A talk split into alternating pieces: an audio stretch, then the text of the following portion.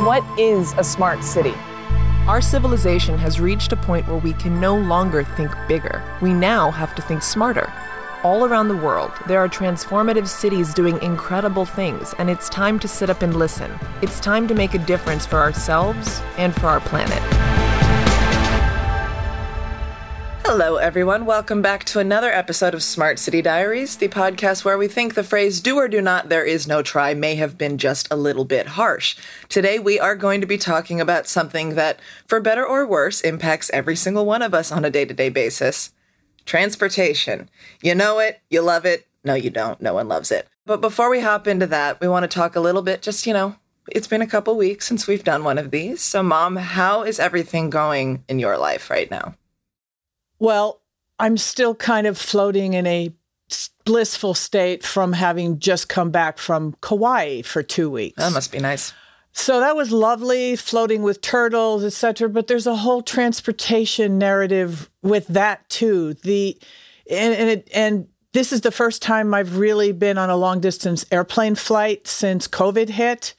And my goodness, the hurdles that we needed to jump through to get into the airport, onto the plane, from the plane into uh, the Kauai airport, from Kauai airport into actually Kauai into the hotel where we were double checked once again. What kind of hurdles? Uh, do you mean COVID related or COVID related? COVID related. Absolutely. Um, it, it, the having to wear the masks not a problem. We didn't have anybody worrying about that but literally every step of the way being checked. Did you have your shots? Have and you have to have your shots oh so they're anymore. they're verifying vaccination Verifying vaccinations, okay. correct.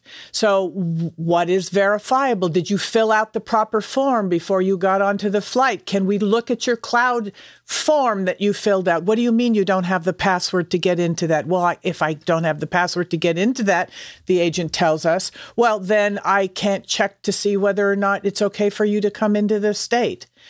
So, what that told me, I mean, that was a big lesson for me in just how over the last two years, a, something like a, a pandemic can affect the most basic forms of how we get around in our day. I'm still loving the fact that I was floating with turtles. I mean, literally, these sea turtles, we had an opportunity to go into the ocean, and the turtles were literally swimming around us, above us, below us. I literally had to backpedal to make sure I didn't crash into one. And that kind of experience is really mind blowing. These gentle, graceful creatures um, that are so ancient, right? It's, it's really humbling. Um, but at the same time, we realize the dependency of places like uh, Hawaii, which depends on safe air travel in order to be able to attract the tourism that they need for their economy. So it's just amazing to me how it just really f- flipped right or, or flowed very easily into the subject that we are going to be talking about today. So, yeah, that's where I'm coming from today. Just still a lovely, lovely, lovely float from my two weeks in Kauai. Well, that sounds lovely. That is not what I've been doing. I am. Well, what have you been doing, daughter? I mean, I'm getting ready to move. So, this is actually going to be the last episode of this podcast that I record in my current living space. Suffice it to say that I'm happy to be leaving it behind and going to be in a new one that is much more reasonably sized.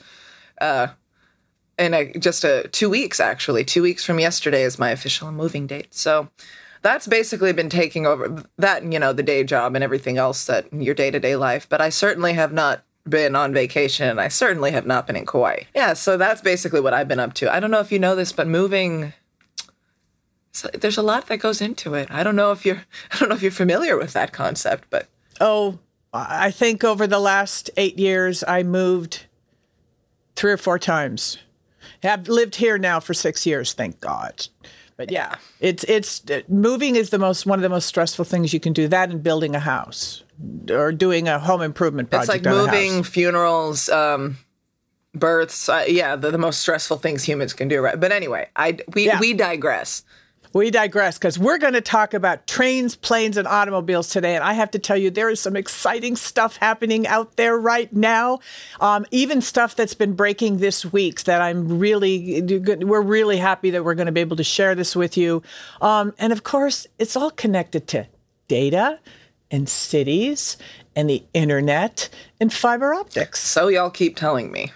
I re- we are. So I want to tell you, I want to begin this with this wonderful experience I had back in 2006 when I had the opportunity under the flag of the World Trade Center to go to Shanghai, uh, to China for a trip. We were investigating some developers who were building a World Trade Center in China, and they wanted to actually build one in Oakland, a similar uh, one in Oakland. What we were thinking of was building a World Trade Center that actually showcased real products and services from the locality. So in Oakland, that would have been really cool because we'd have had the whole entire Bay Area to draw from in terms of technology and services right. and cool things that were happening. And one of the things that I experienced, I think it was the second night I was there, was the opportunity to take a, a magnetic levitation train underneath the Pudong River between the old side of Shanghai and the brand new side of Shanghai, which is called Pudong. And to get across the river, we took a magnetic levitation train, which was built underneath the river itself. So is the idea there that because magnets repel each other, so that basically that that's how the train it ho- it hovers? It hovers, so it's very low energy. It's kind of like a little push and zoom, you go. And then you just have right? to keep it on the track while we have no magnetic levitation trains in the United States right now, there's a number of projects that are being prepared in Pittsburgh and California, Nevada, and Washington, D.C., but nothing is off the ground yet. But the amazing part about this was not just the fact that I was able to get from one side of the river to the other, but it was an amazing visual experience. They actually created this light show between the starting of the train at the entrance to the where we stopped. It was if I think about it now it was magical. I remember I think my jaw was hanging open the entire time. I just couldn't believe this experience. So that kind of tells you it gives you a little idea of where cities, states are trying to go with transportation. They're trying to think of ways to attract people to public transportation including entertainment, right? So this happened in China. I haven't seen anything similar here in the United States, but it does give you an idea that entertainment is now very much being thought of as part of the transportation experience. As in live entertainment? Because, like, you know, I mean, airplanes have TVs and things like that. So, but you mean a step past that? It was really marvelous, right? So it wasn't just entertainment, a boob tube. It was literally a visual light explosion um, of eye candy within the subway itself. So that to me gave me an idea of what transportation could be in the future. And then today, this just this week, I had the opportunity, Alex and uh, Jeanette, my daughter-in-law and my son, um, invited me to go see a uh, musical in San Francisco, Jesus Christ Superstar, which is one of my favorite. Thank you, Andrew Lloyd Webber, for being born and all the wonderful music that's come out of you.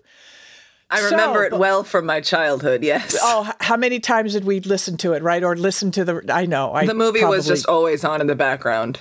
I, I mean, exactly. it was. It was. It was. Your Lion King. Loved it. It was. I love. Yes, it was absolutely. I completely agree. Which the context there, kids, is that I, The Lion King was the movie I was obsessed with between the years of whenever it came out to roughly 1999, and I would watch it on a pretty much daily basis. So, and the two of us would sing at the top of our voices at all the songs as they came along. Yep. So it was a wonderful experience. But the thing that caught me is we took BART, Bay Area Rapid Transit, the one into only. San into San Francisco. Um, I was stunned because we got on the train at 5:30 p.m., which is commuter time. Right, prime hours. Anna, there was we got into San Francisco, and you know what it's like in San Francisco at 5:30, 6 o'clock commuter, right? It's jammed. People are like jockeying yeah. for position to get on the on the train, and then and me, I'm going to the other side and taking a bus, you know, a BART train several stops up so I can get a, uh, uh, a seat. seat coming the other way. Girl, there was nobody on the platform. Okay, I'm exaggerating. There may have been 20 people. What day of the week? On the, it- Wednesday evening at 5:30. So I did some number hunting. Really? It's like, okay, so what has happened? Well, as of May of this year, over the pre- previous two years, ridership was down 90%, over 90% for most stations. Did this start in like April 2020 or is Yes. Okay. Well, I mean at least that makes sense. Started to drop when offices started to close, right? People weren't going Right. into San Francisco. And even Twitter, which has a huge presence in San Francisco and mid market, um, has told all of their employees hey, you can work from home for forever if you want. You, nobody has to come back to the office, which is very interesting Kudos considering they- well, except that they just leased 80,000 square feet in downtown Oakland. I don't get it. So, anyway, I don't understand what's happening. But in any case, the BART train was empty, virtually empty. The platforms were virtually empty. Apparently, ridership is up to is a, is now about 78% uh, down from normal. But you can't survive like that. So this is the le- lesson. Public transportation systems are going to have to figure out how to attract people back Right. into because it's not sustainable for everyone to be in their cars like they are right now. Our freeways are jammed again. Public transit in the city where I currently live, Los Angeles, as I have mentioned a few times, is non-existent. And okay, yes, there we do technically have public transit. It does technically exist, but what a lot of people don't know is that Los Angeles originally back in the before times, meaning before cars, had one of the it had a public transit system of trolleys that was so good it was one of the best in the world.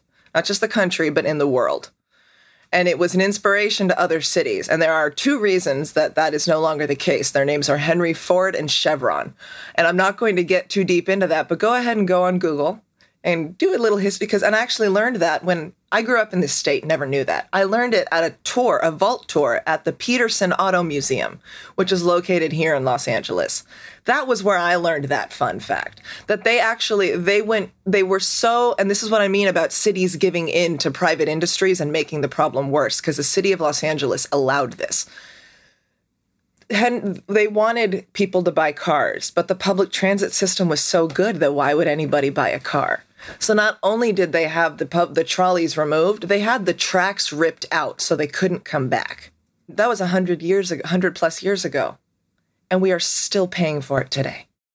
Anytime someone tells you that this stuff is impossible, or that this is just the way it is, and that like, oh well, we none of this was done intentionally. Remember that most of this was done intentionally and I'm going to sneak this in before they make me stop talking. It was done because of capitalism.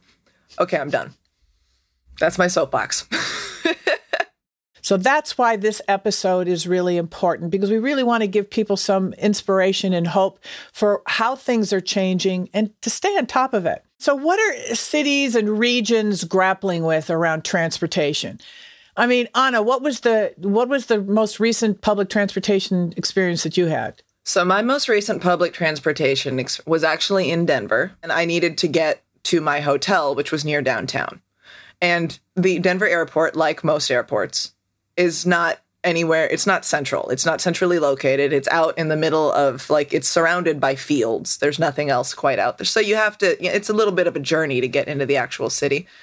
And so it seemed most cost effective because Lyft and Uber have gotten very expensive to the point that taxis kind of make sense again. Um, it seemed most cost effective to take the train. And plus, then you just sit in the train and it takes a little while. You can decompress. There are things about public transit when it's not a nightmare that aren't so bad. It does have some benefits.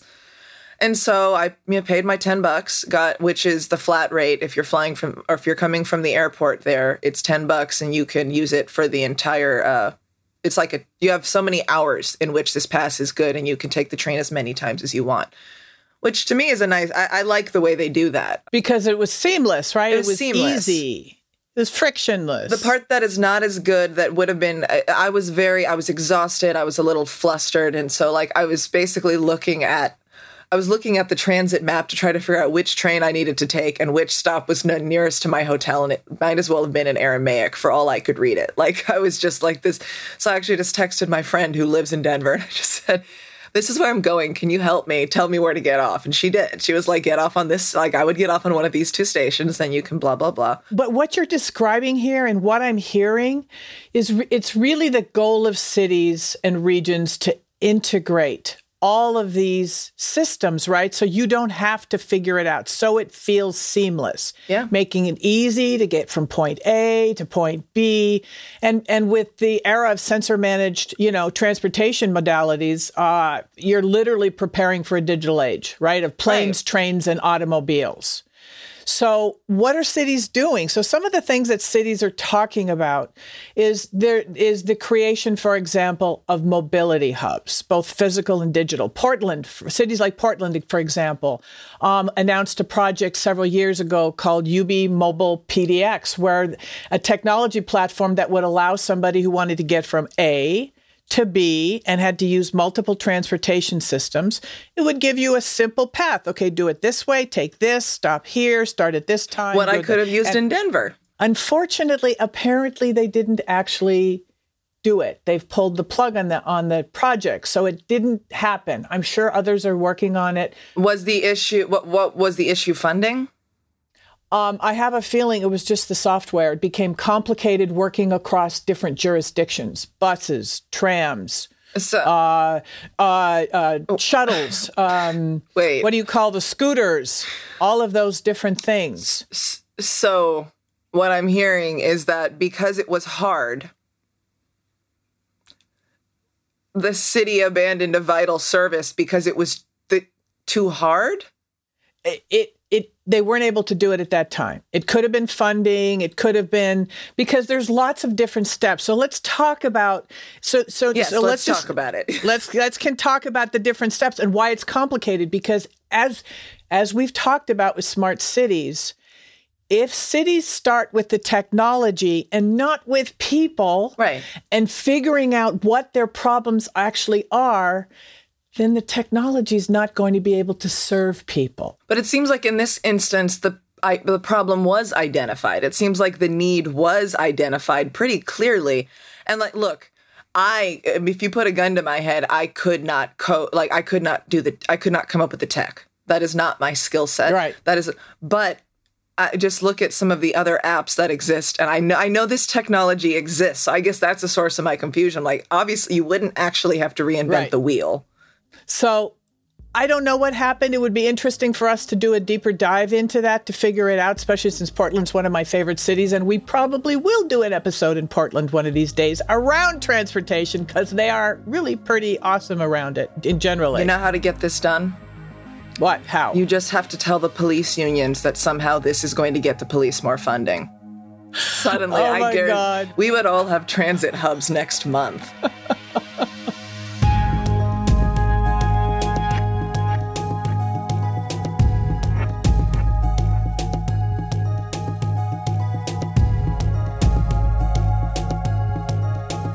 The next thing that they're talking about is cities are now focused on developing physical transportation modes, right? So where trains Right. and and uh, light rail Like Union and Station. buses. Unions like Union Station, like Union correct. And in fact, Los Angeles has a huge new project that they're planning right now, and and the things that they're going to they're working on is not only creating a seamless transportation experience, but also a human centered entertainment experience. They're also building that into it. I know because I've been part of the um, one of the teams that's been applying to work on that project. So so they're looking at transportation and and serving people in different ways. Creating digital identities, so digital driver's licenses, and they're experimenting with AI biometric. And I can hear the hackles on Anna's head go hair going right now, right like ooh. Uh, they're experimenting with AI thoughts, biometric yes. and facial recognition technologies to improve efficiency at transportation centers like airports, right? So the it's coming, folks. These digital identities, right? Um, innovation accelerators and Concord AAA, uh, one of our, you know, the big insurance company has created a GoMentum station in Fremont. It's a 21 acre transportation site, a transportation research center that actually allows self driving cars to run around real real neighborhoods and stuff to actually experiment with self-driving cars so and and how it connects to internet and smart infrastructure technology And this is happening where? In Fremont? in concord Cali- uh, california Oh, Concord. Concord, so the other side of the hills. So, and so have you ever thought about how cities have to get ready for these transportations Oh, yes. systems? Yeah, it's like uh, Pittsburgh, San Francisco, London, Shanghai all have self driving vehicles in operation right now. So, what do they need to do to prepare for it? Well, it's it's not just about tech, right? You Right. just said, what are the needs of the people? What do your residents want, especially in low income communities where transportation or lack thereof or efficient transportation is a barrier to getting jobs. Yeah, well, uh, not just a barrier to getting jobs, but a barrier to keeping jobs. I mean, if you live in a place that where you're, you depend on your car to get to work because public transit doesn't go out there, or if it does, it's unreliable, or it's unsafe, or any Right. of these different, you know, things that might prevent somebody from taking public transit. Yep. If what if your car breaks down? You can't afford to get your car fixed. I guarantee your boss doesn't care because Doesn't care. bosses don't care. Yeah, we have to figure out what your what your residents need. What do they need before you start implementing solutions? And then you the city has to develop good guidelines. Yeah. Right? They have to make sure that all the all the different departments that are involved with this, whether it's public works, whether it's the police department, whatever, they're all in sync on this and then developing guiding principles, which includes safety of the net of the system, and it supports existing transit modes. It can't, you know, it just can't just bypass it. It's got to Right. work with them. Equitable and disabled access, just as you talked about, the sustainability of the system, the impact on congestion. Think about the Uber and Lyft in San Francisco. It has tremendously increased congestion. It hasn't. It hasn't slowed it down because now there's all these cars and drivers coming as far away from Sacramento who don't understand this, how to use the streets in San Francisco, who are causing congestion problems. Um, there has to be accountable. There has to be fairness in pay and labor practices. What's the financial impact? What's about the collaboration with the community to improve the city and transportation services? So these are the things that cities have to consider. So this is kind of just like the background before we get to the cool stuff that's happening in planes, trains, and automobiles. But cities really have to think about all of these different things as they're putting it together. they need to be honest about the fact that they might see companies like Lyft and Uber initially as taking the need away from them to actually put resources into improving public transit. And a lot of times cities rely on private companies to basically pass the buck because it's too hard or because it's too expensive to actually fix the root need. And then when it gets worse, the way it has with Lyft and Uber, cities want to say, well, we don't know how this happened. You kind of do, though.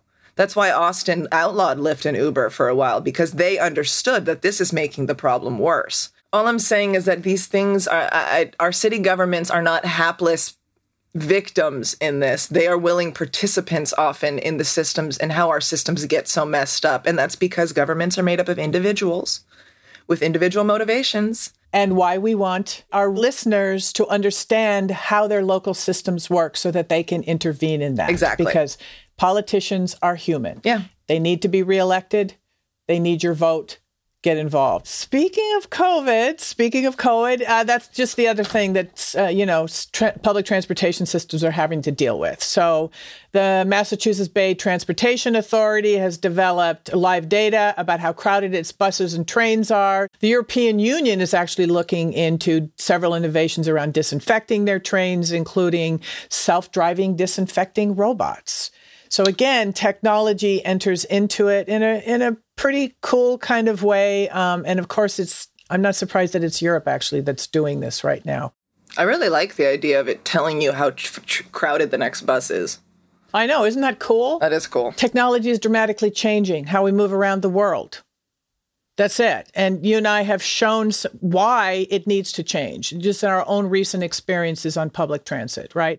I think we need to do a second transportation episode anyway that starts to tie into what our next topic is going to be, which is green, because that's the other side of why public transit is so freaking important. And obviously, we can't get to everything today, so we will save that. But No. we had to acknowledge it because we know that that is that is the other half of the coin. Right, because now we're going to get to the fun stuff. We're going to get to the fun stuff now. Yeah. Let's talk about trains, planes, and automobiles. And the interesting thing is, those trains, planes, and automobiles, they kind of are starting to intersect with each other. oh boy. It's like, uh, which is, Oh, boy. It's, it's like this modern world is.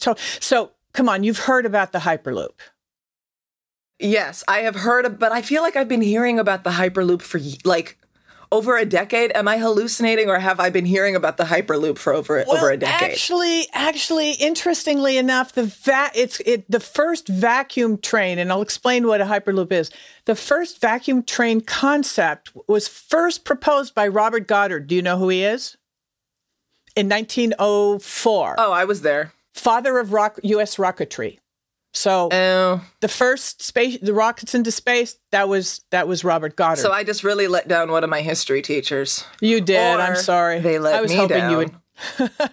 there you go. California public schools. Anyway, you, you were saying. So, so 1906, it was first, or 1904, it was first conceived of. And what is it? A Hyperloop transport system actually carries passengers in pods through a giant low pressure tunnels, either above or below ground. It speeds up to 700 miles per hour. Think of it like that pneumatic tube mail system that we talked about in episode two, but for people. Now I'm picturing a mail chute. Like, That's literally, I mean, that's that. It's not any different than that. That's it's hilarious. like literally that up to 700 miles an hour. So think about that. That could be individual pods. And if you think about that in terms of COVID and safety, maybe that's something, or it could be larger pods. One of your favorite people back in 2012, Elon Musk, he first kind of thought about uh, out loud in public his concept for a fifth mode of transportation, calling it the Hyperloop. So in 2013, Tesla and SpaceX kind of joined up, created the initial open source design, inviting people to find out ways to improve it. And today they actually built a one mile test track next to its Hawthorne facility, close to where your grandmother lives, to test and, and um, test pod designs submitted by third parties.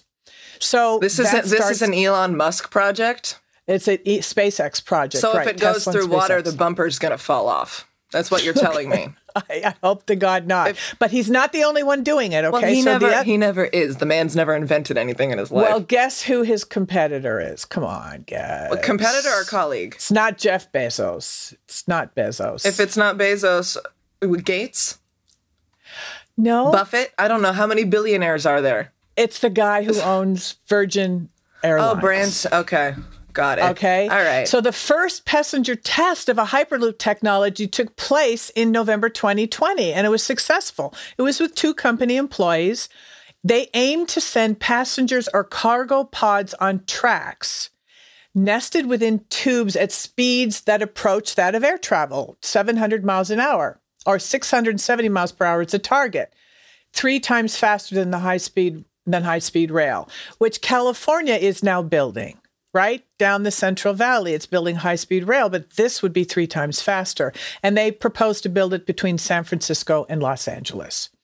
Um, now, the good news is this is becoming more than just talk.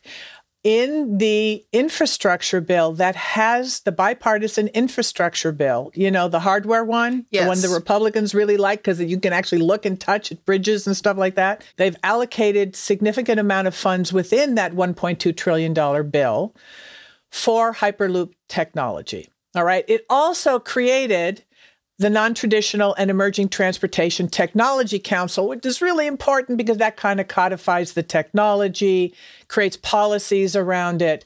And that's, you know, unless the government gets involved, these things will never, never happen because it's too expensive to really test out the technology. So, so anyway, so that's the good news that's happening around trains right now. When will this technology actually happen? Don't know.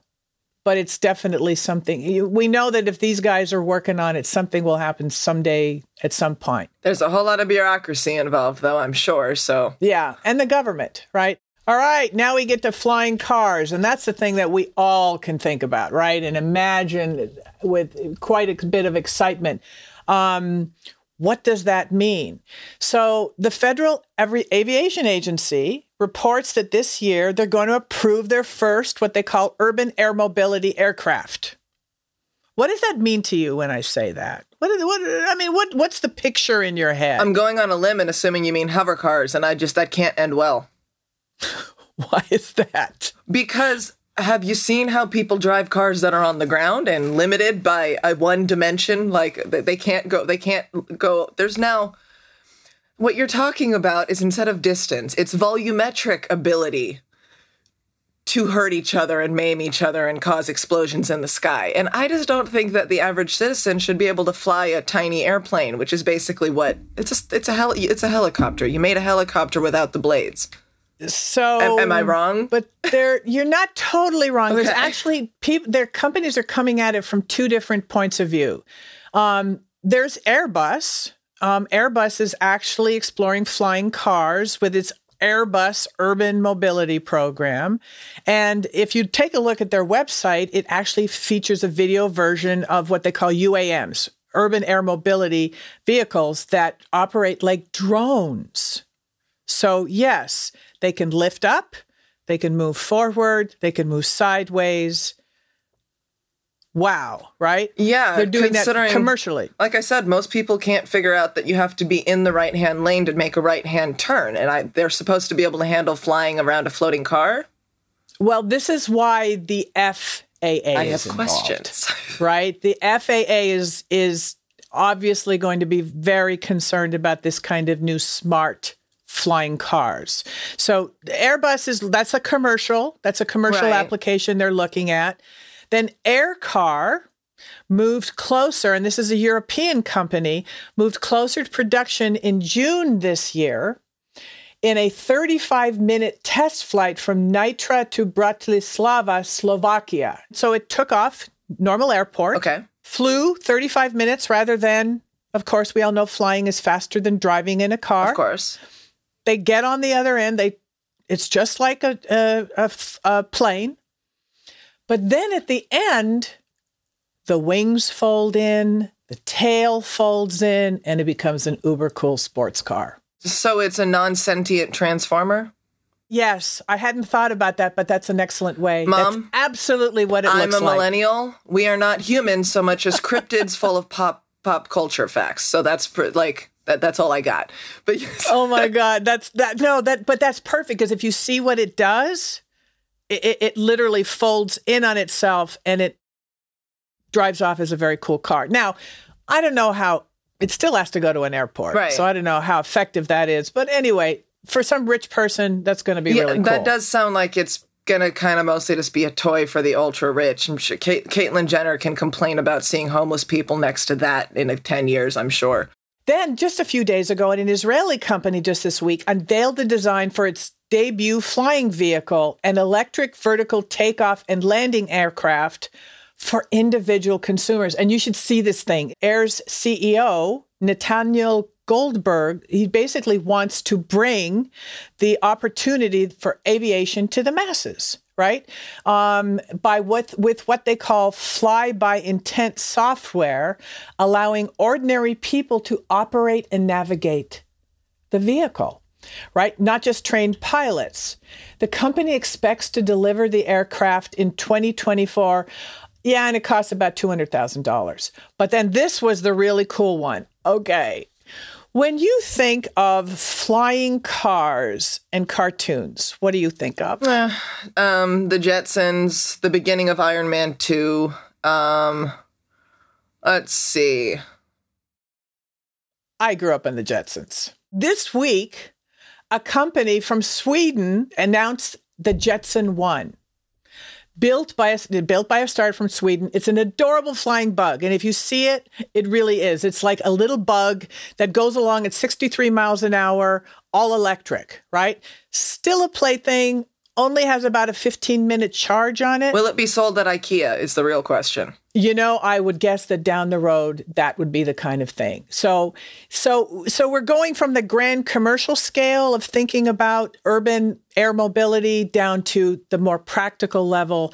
Is it something that's going to be equitable, available to the masses? We hope not at any time soon, because as we've talked about, oh my God, people can't drive now when there's lines painted on a street. And I'm not even con- I'm not I'm really not convinced I want it to be accessible to the wealthy either because let's face I mean honestly the wealthy No, tend to be some of the biggest menaces on the road and it's because why? Cuz things are only illegal if you're poor.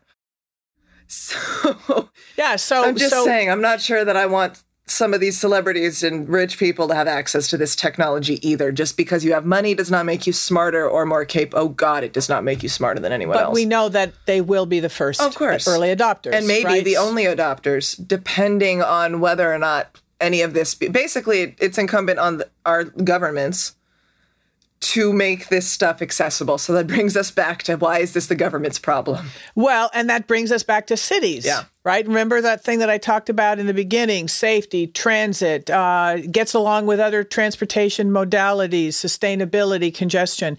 Cities, it has to be able to work within the city framework Yeah. of what they're envisioning for transportation for their for their residents and what their residents have identified as their pain points. Yeah, and the tech has to be built careful carefully with very vetted engineers because as we know tech reflects human bias. Always without exception, you are not Right. special, you are not objective. There's no such thing as objectivity when it comes to the human experience. Right. It really matters who builds the tech because who who who who builds it will d- impact who it truly serves. Thank you, Facebook.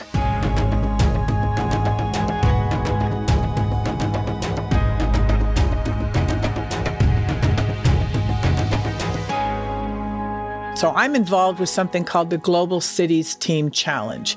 And this is a group of um, universities, government officials, city officials, um, private entrepreneurs, private vendors, all the, the ecosystem of technology coming together to try to figure out what the standards for technology should be, especially for smart cities, so around smart cities.